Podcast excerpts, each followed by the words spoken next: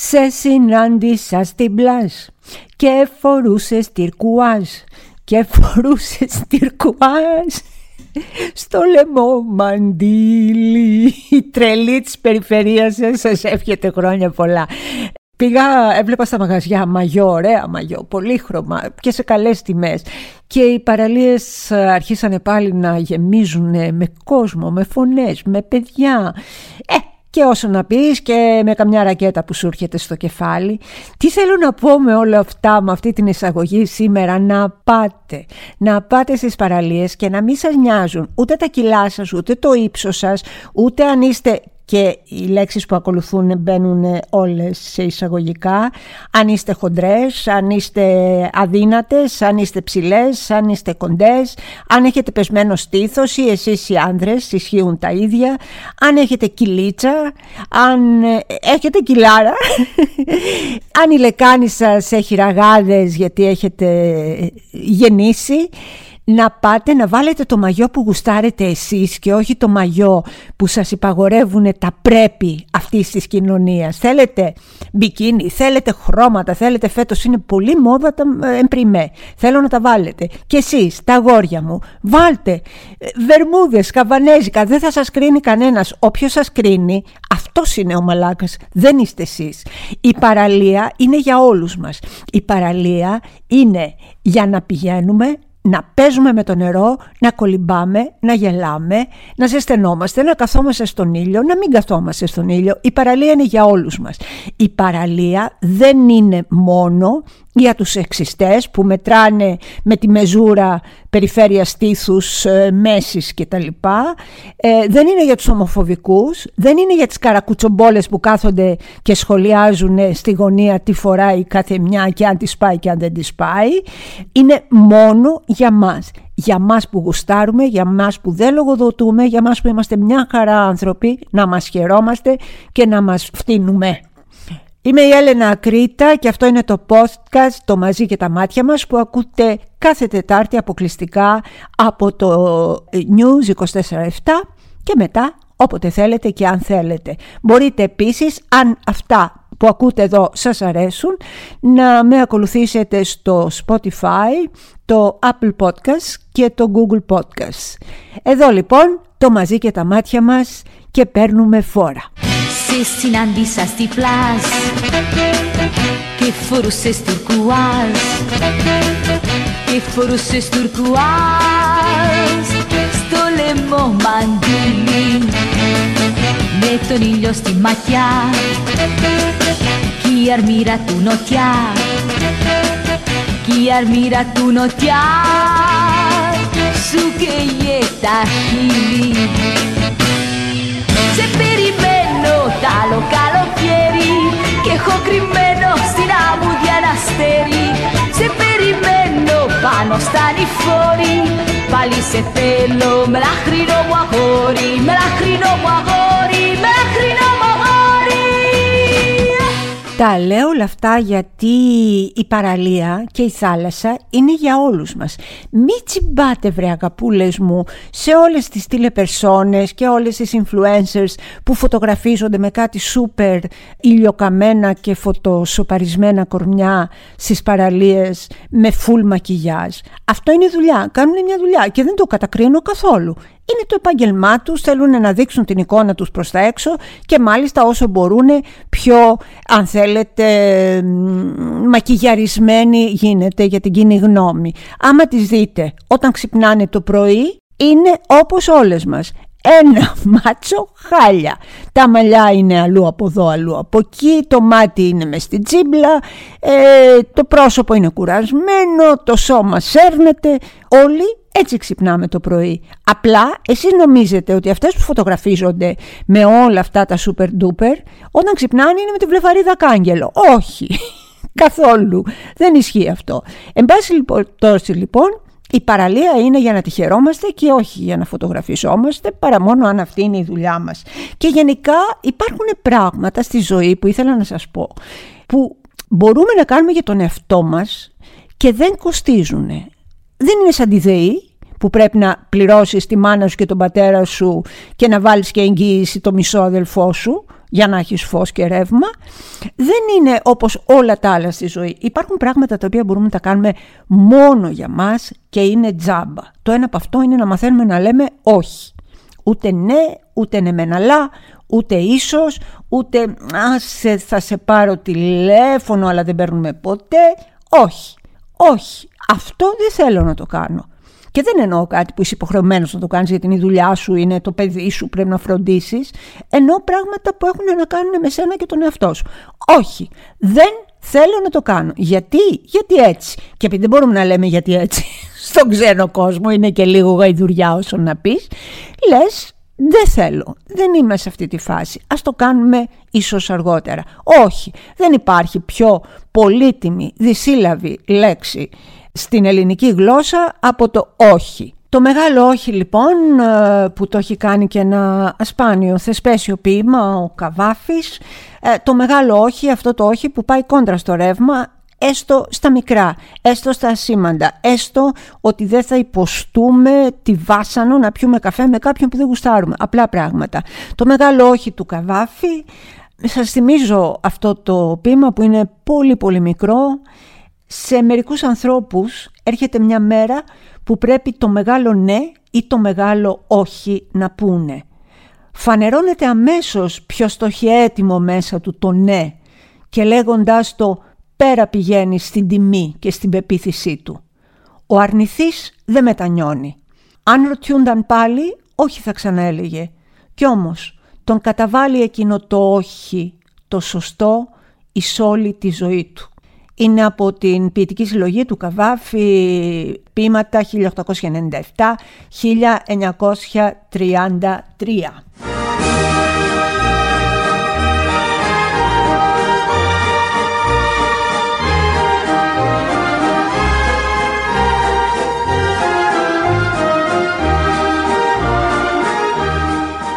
Αυτοί είμαστε λοιπόν, έτσι μιλάμε, έτσι λέμε τα ναι μας, έτσι λέμε τα όχι μας, έτσι κάνουμε τις επιλογές μας σε αυτή τη ζωή, τη δική μας ζωή πρωτίστως, γιατί αυτή η ζωή είναι η δική μας ζωή. Δεν μπορεί κάποιος άλλος να την πάρει να την κάνει ό,τι θέλει, δεν έχει δικαίωμα κανένας μα κανένας να σπαταλήσει τη δική μας ζωή, να πάει να σπαταλήσει τη δική του, το νούμερο. Διάβασα κάτι στη σελίδα φιλολογική, είναι μια ε, πολύ ενδιαφέρουσα σελίδα που είναι πολύ σχετική με αυτό που κουβεντιάζουμε σήμερα για το πώς πρέπει να πετάμε από πάνω μας πράγματα που πια είναι βαρύδια, πράγματα που είναι μπάλες σαν αυτές που σέρνουν στα πόδια τους οι κατάδικοι. Πρέπει να τα πετάμε και πρέπει να τα αφαιρούμε. Ακούστε τι λέει αυτό το πολύ ωραίο κείμενο. Έρχεται κάποια στιγμή που μετά από μια ζωή προσθήκης αρχίστε να αφαιρείτε. Απομακρύνετε τις τροφές που σας κάνουν κακό. Βγάλτε τα ρούχα σας, τα πολύ στενά ή τα πολύ φαρδιά. Αφαιρέστε άχρηστα αντικείμενα ξεχασμένα στα συρτάρια. Βγάλτε την καρδιά σας από τα μέρη όπου δεν υπάρχει πια αγάπη. Αφαιρέστε το χρόνο που ξοδεύετε κυνηγώντας ανθρώπους. Πάρτε τα μάτια σας από εκείνους που σας έχουν πληγώσει. Βγάλτε τις ενοχές από τις ιστορίες σας και το βλέμμα των ατόμων που μιλάνε πίσω από την πλάτη σας. Απομακρύνετε τα ζυζάνια από τα όνειρά σας και τα ναι από τις παραχωρήσεις σας. Ο αληθινός πλούτος δεν προστίθεται, αλλά αφαιρείται. Πόσο σπουδαίο κείμενο, πόσο πολύ σπουδαίο.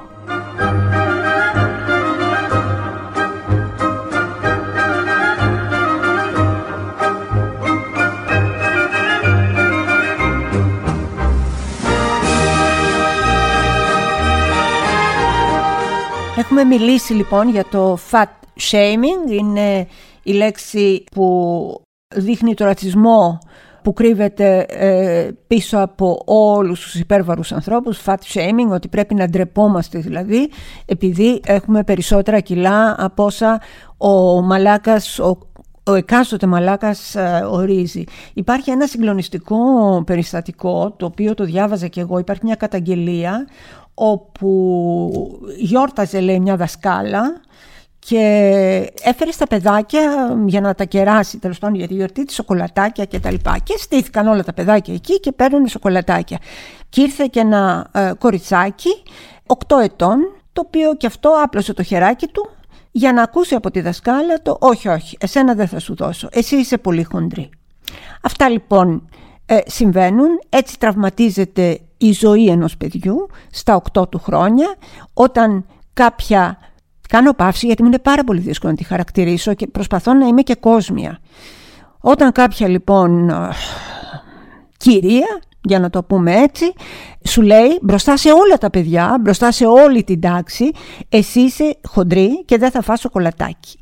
Μετά αναρωτιόμαστε γιατί στο διάλειμμα οι συμμαθητές της θα τη στριμώξουν στην τουαλέτα, θα αρχίσουν να την πιάνουν, θα αρχίσουν να την ε, ε, κακοποιούν λεκτικά ή σωματικά, θα αρχίσουν να τη φωνάζουν βαρέλο, χοντρέλο και όλα αυτά τα ε, σχετικά. Αναρωτιόμαστε λοιπόν από πού εκπορεύεται το bullying στα παιδιά μας.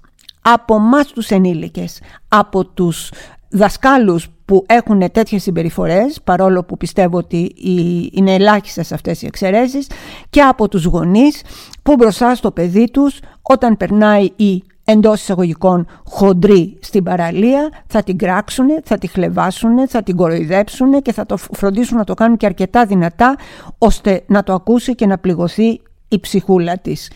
Όχι λοιπόν, όχι λοιπόν. Έχουμε φωνή, θα τη δυναμώσουμε και θα πάμε όλοι μαζί. Σε όποιον δεν αρέσει θα φύγει αυτός.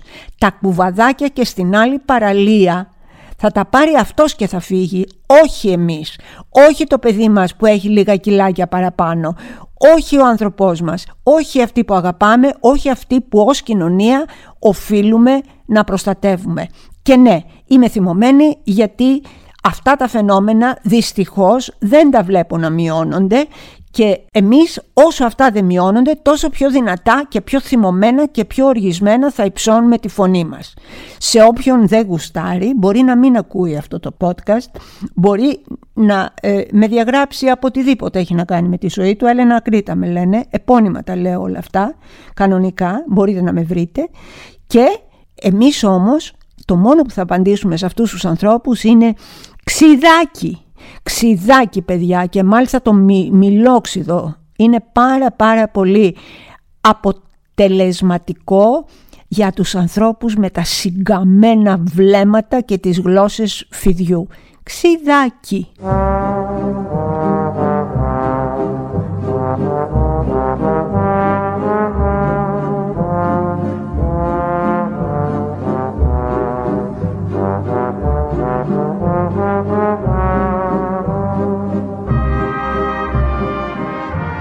Ήθελα να σχολιάσουμε λίγο εδώ παρέα την ε, ποινή που επέβαλε το δικαστήριο στον Μπάμπη Αναγνωστόπουλο που δολοφόνησε τη γυναίκα του Καρολάιν. Ήταν λοιπόν η, ε, εντός εισαγωγικών εσχάτη των ποινών, δηλαδή η πιο βαριά που μπορεί κανείς ε, να βάλει, η Σόβια στην 11 χρόνια. Η Σόβια στην 11 χρόνια σημαίνει, γιατί τα ισόβια είναι 16 χρόνια, να το ξέρετε και 11 αν υπολογίσεις τα 3 πέμπτα της ποινής, ο Μπάμπης Αναγνωστόπουλος θα είναι έξω σε 19 χρόνια ακριβώς. Εάν ζητήσει να εργαστεί και στη φυλακή, κάτι που το είχε ζητήσει και παλιά αλλά του το αρνήθηκαν γιατί είχαν βρει ένα κρυμμένο κινητό πάνω του και ως ποινή αρνήθηκαν να του το δώσουν.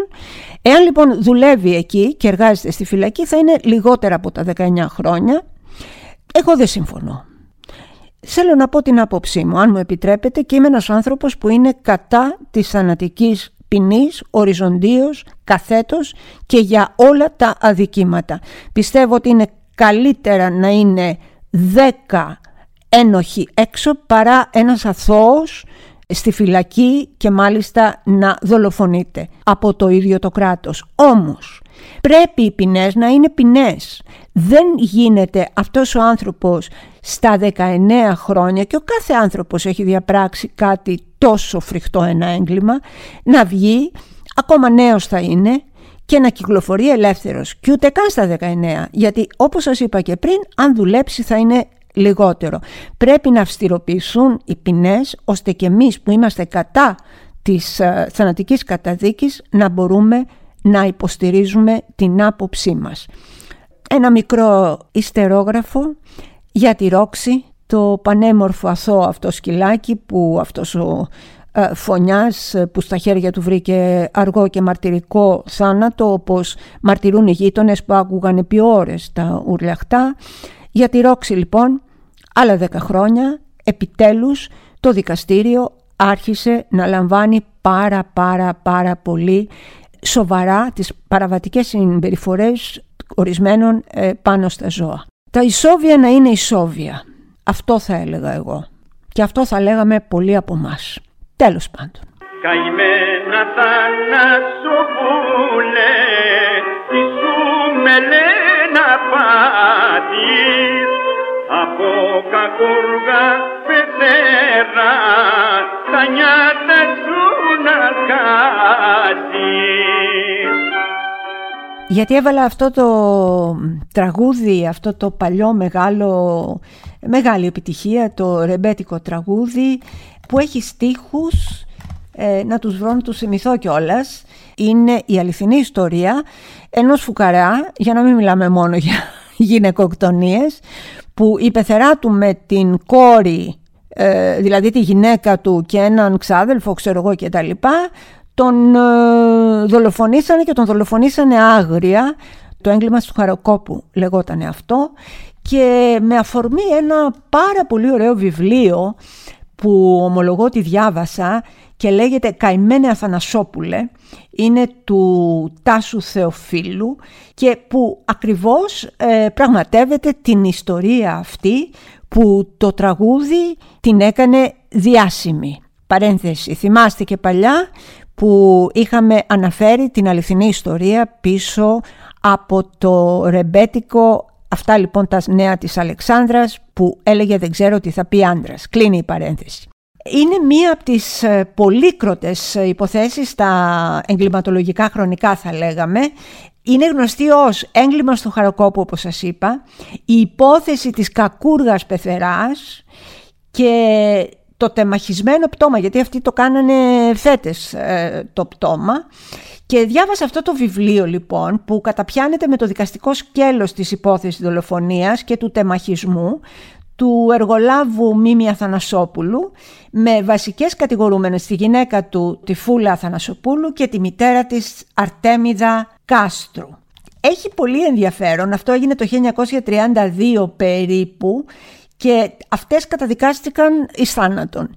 Το λέω με αφορμή δηλαδή και το θέμα του Αναγνωστόπουλου και τις ε, καταδίκες εις θάνατον και τα ισόβια που πρέπει να είναι ισόβια.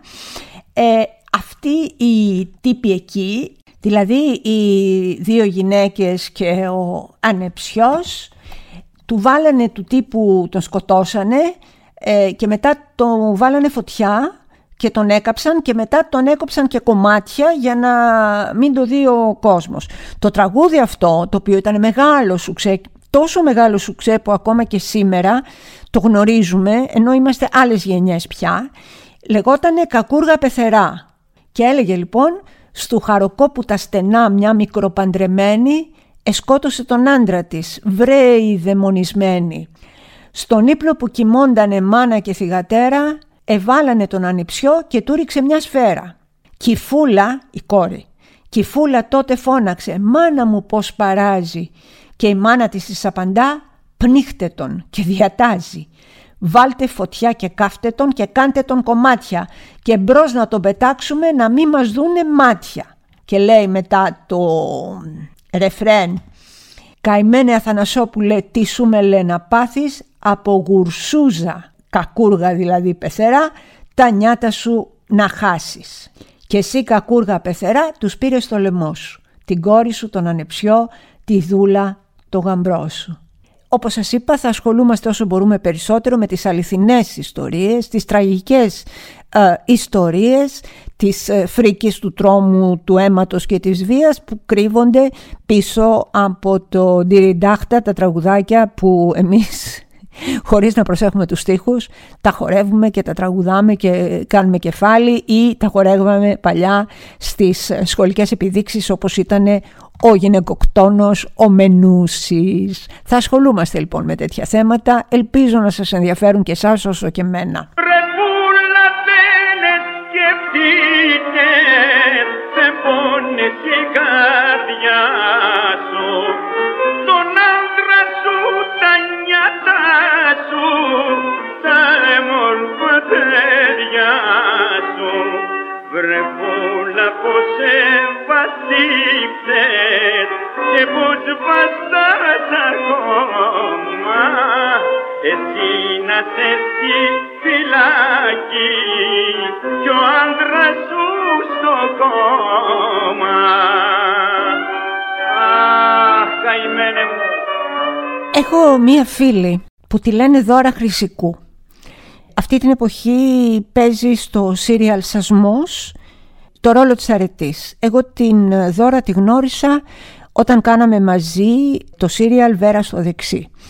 Μια εξαιρετική ηθοποιός, ε, πολύ χαμηλών τόνων, γυναίκα και όσο χαμηλών τόνων είναι στη ζωή της και στα προσωπικά της τόσο πιο μαχητική είναι ε, σε θέματα που αφορούν στα ανθρώπινα δικαιώματα, στην ορατότητα, στην ε, συμπεριληπτικότητα, στα δικαιώματα των κρατουμένων, πάντα όπου βρίσκομαι στο δρόμο, γιατί και εγώ περπατάω μαζί με τους ε, συνοδοιπόρους μου. Η δώρα είναι εκεί, η δώρα είναι δίπλα. Την είχα δει λοιπόν πριν λίγους μήνες, μου λέει πώς φαίνεται η περούκα μου. Λέω ποια περούκα; Είχε τα μαλάκια της έτσι μακριά με αφέλεια, λέω κούκλα είσαι. Τότε λοιπόν μου είπε ότι έχει καρκίνο. Ε, δεν έχω αναφερθεί μέχρι τώρα στη Δώρα, μια γυναίκα που θαυμάζω ιδιαίτερα, ε, γιατί επέλεξα να το κάνω τώρα που ξέρω ότι δόξα ο Θεός είναι στο τέλος του αγώνα και όλα πάνε καλά και θα πάνε καλά, είμαστε σίγουροι. Η Δώρα λοιπόν, η Δώρα μας είχε, ήθελε να πάει να κάνει εξωσωματική γονιγμοποίηση, έτσι ανακάλυψε τον καρκίνο και διαγνώστηκε με καρκίνο των οθικών και έκανε πολύ δύσκολες επεμβάσεις. Η δεύτερη μάλιστα ήταν πολύ δύσκολη, κράτησε πάνω από 9 ώρες και τις αφαιρέσανε της κοπέλας ό,τι είχε και δεν είχε. Μήτρα, οθήκες, λεμφαδένες, δηλαδή αυτό που λέγεται ολική στερεκτομή. Ε, προληπτικά της αφαίρεσαν και την ε, χολή και έπαθε σοκ, γιατί γενικά η Δώρα ήταν πολύ τυπική με τις ιατρικές εξετάσεις και έπαθε ένα σοκ φοβερό. Κάτι το οποίο ήταν πάρα πάρα πολύ δύσκολο για την ίδια να το ε, διαχειριστεί μέσα της. Ε, όπως λέει, επιλέξει να μαθαίνεις λέει στα 44 σου ότι διαγνώστηκες με καρκίνο η λέξη και μόνο δημιουργεί μια πολύ συγκεκριμένη κατάσταση και έχει ένα συγκεκριμένο πρόσημο είναι σαν να περνάς από ηλεκτροφόρα καλώδια. Και από εκεί και πέρα λέει την επίδραση που είχε αυτό στην εμφάνισή της, ότι κυκλοφορούσε με ένα μαντίλι, ε, έχει χάσει τις βλεφαρίδες της, έκανε τατουάζ φρύδι για να μπορεί να συμμετέχει στα γυρίσματα του σασμού και γενικά έδωσε μια ε, πολύ σκληρή μάχη και φαίνεται ότι την έχει κερδίσει. Ε, έχω φίλες που πολύ γενναία έδωσαν, δίνουν και θα δώσουν στο μέλλον τη μάχη τους με τον ε, καρκίνο. Η Δώρα είναι μία από αυτές. Είναι ένα κορίτσι πανέμορφο μέσα και έξω που πραγματικά λάμπει και ως ηθοποιός αλλά και ως γυναίκα ε, και ως άνθρωπος. Είμαι πολύ περήφανη για τη Δώρα και διάλεξα να σας μιλήσω σήμερα για αυτήν. Ε, να στέκεστε δίπλα στις φίλες σας που σας έχουν ανάγκη να είστε κοντά τους, να προσπαθείτε να τις στηρίξετε με το χαμόγελό σας, με τον καλό σας το λόγο, με τις φορές που μπορεί να θέλουν να ε, κλάψουν ε, στην αγκαλιά σας, με τις φορές που μπορεί να είναι πέντε το πρωί και ίσως να κοιμάστε και να έχετε μια δύσκολη μέρα, κάντε αυτή την υπέρβαση, να είστε δίπλα στους φίλες και στους φίλους μας που υποφέρουν και που έχουν μπροστά τους μια μεγάλη μάχη. Να είστε άνθρωποι ρε γαμότο, αυτό.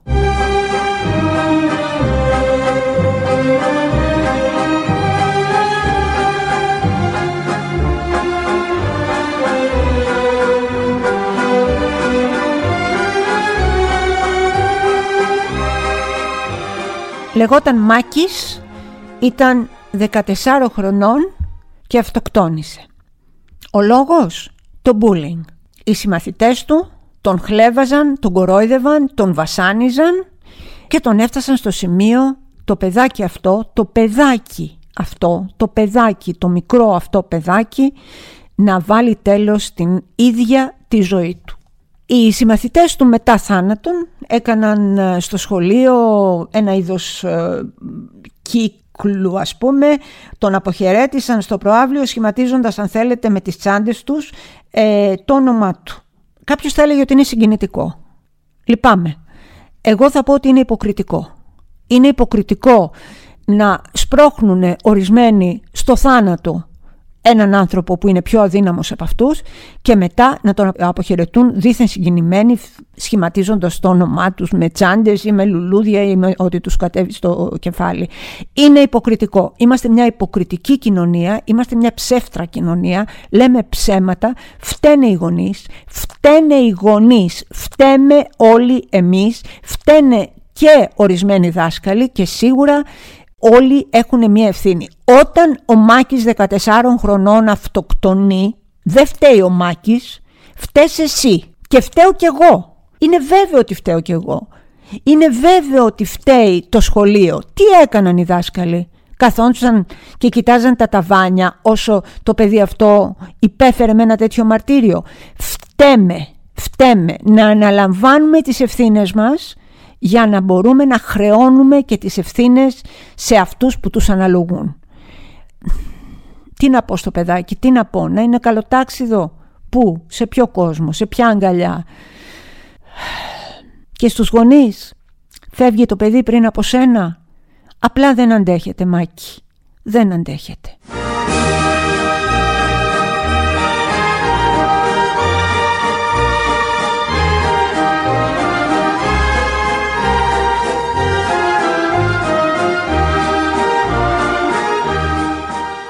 Θα ήθελα να αφιερώσω στο Μάκη το τραγούδι ενός άλλου μεγάλου αυτόχειρα του Παύλου Σιδηρόπουλου που έφυγε πάρα πάρα πολύ νωρίς από κοντά μας πολύ απλά γιατί δεν μας άντεχε πολύ απλά γιατί μας συχάθηκε.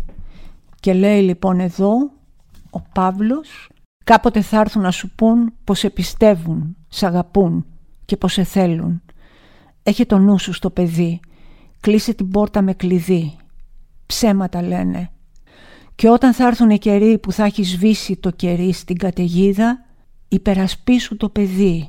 Γιατί αν γλιτώσει το παιδί, υπάρχει ελπίδα.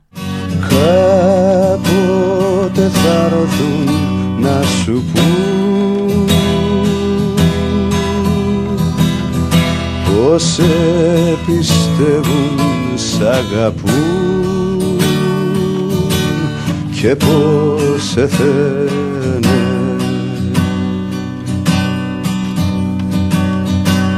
Έχε το νου σου στο παιδί.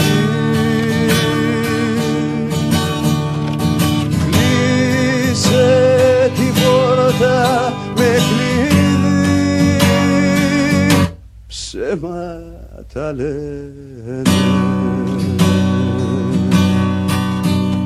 Το μαζί και τα μάτια μας πάει πάρα πολύ καλά. Και δεν εννοώ μόνο τα ψυχρά νούμερα που μας δικαιώνουν εννοώ και τις, τους ανθρώπους που με πλησιάζουν στο δρόμο και μου λένε τη γνώμη τους και κυρίως νέους ανθρώπους. Είναι πάρα πολύ ε, παράξενο για μένα, είναι αλόκοτο σχεδόν πως τόσο νέοι άνθρωποι με εμπιστεύονται και μένα και το podcast αυτό για να με ακούσουν και να κουβεντιάσουν με το δικό τους νοερό τρόπο μαζί μας. Ξέρετε, είχα πει και το ξαναλέω και το ξαναλέω, όταν με βλέπετε στο δρόμο, γιατί είμαι ένας άνθρωπος που κυκλοφορώ πάρα πολύ, ε, να με πλησιάζετε, να μου μιλάτε.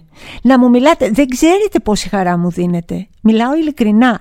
Και τώρα βλέπω κάποιους ανθρώπους που έρχονται λίγο δεν ξέρω, δειλά και μου λένε επειδή εσείς είπατε να σας μιλάμε, ε, γι' αυτό σας πλησιάζω να σας πω και λένε ένα, ένα καλό, ένα γλυκό ε, λόγο.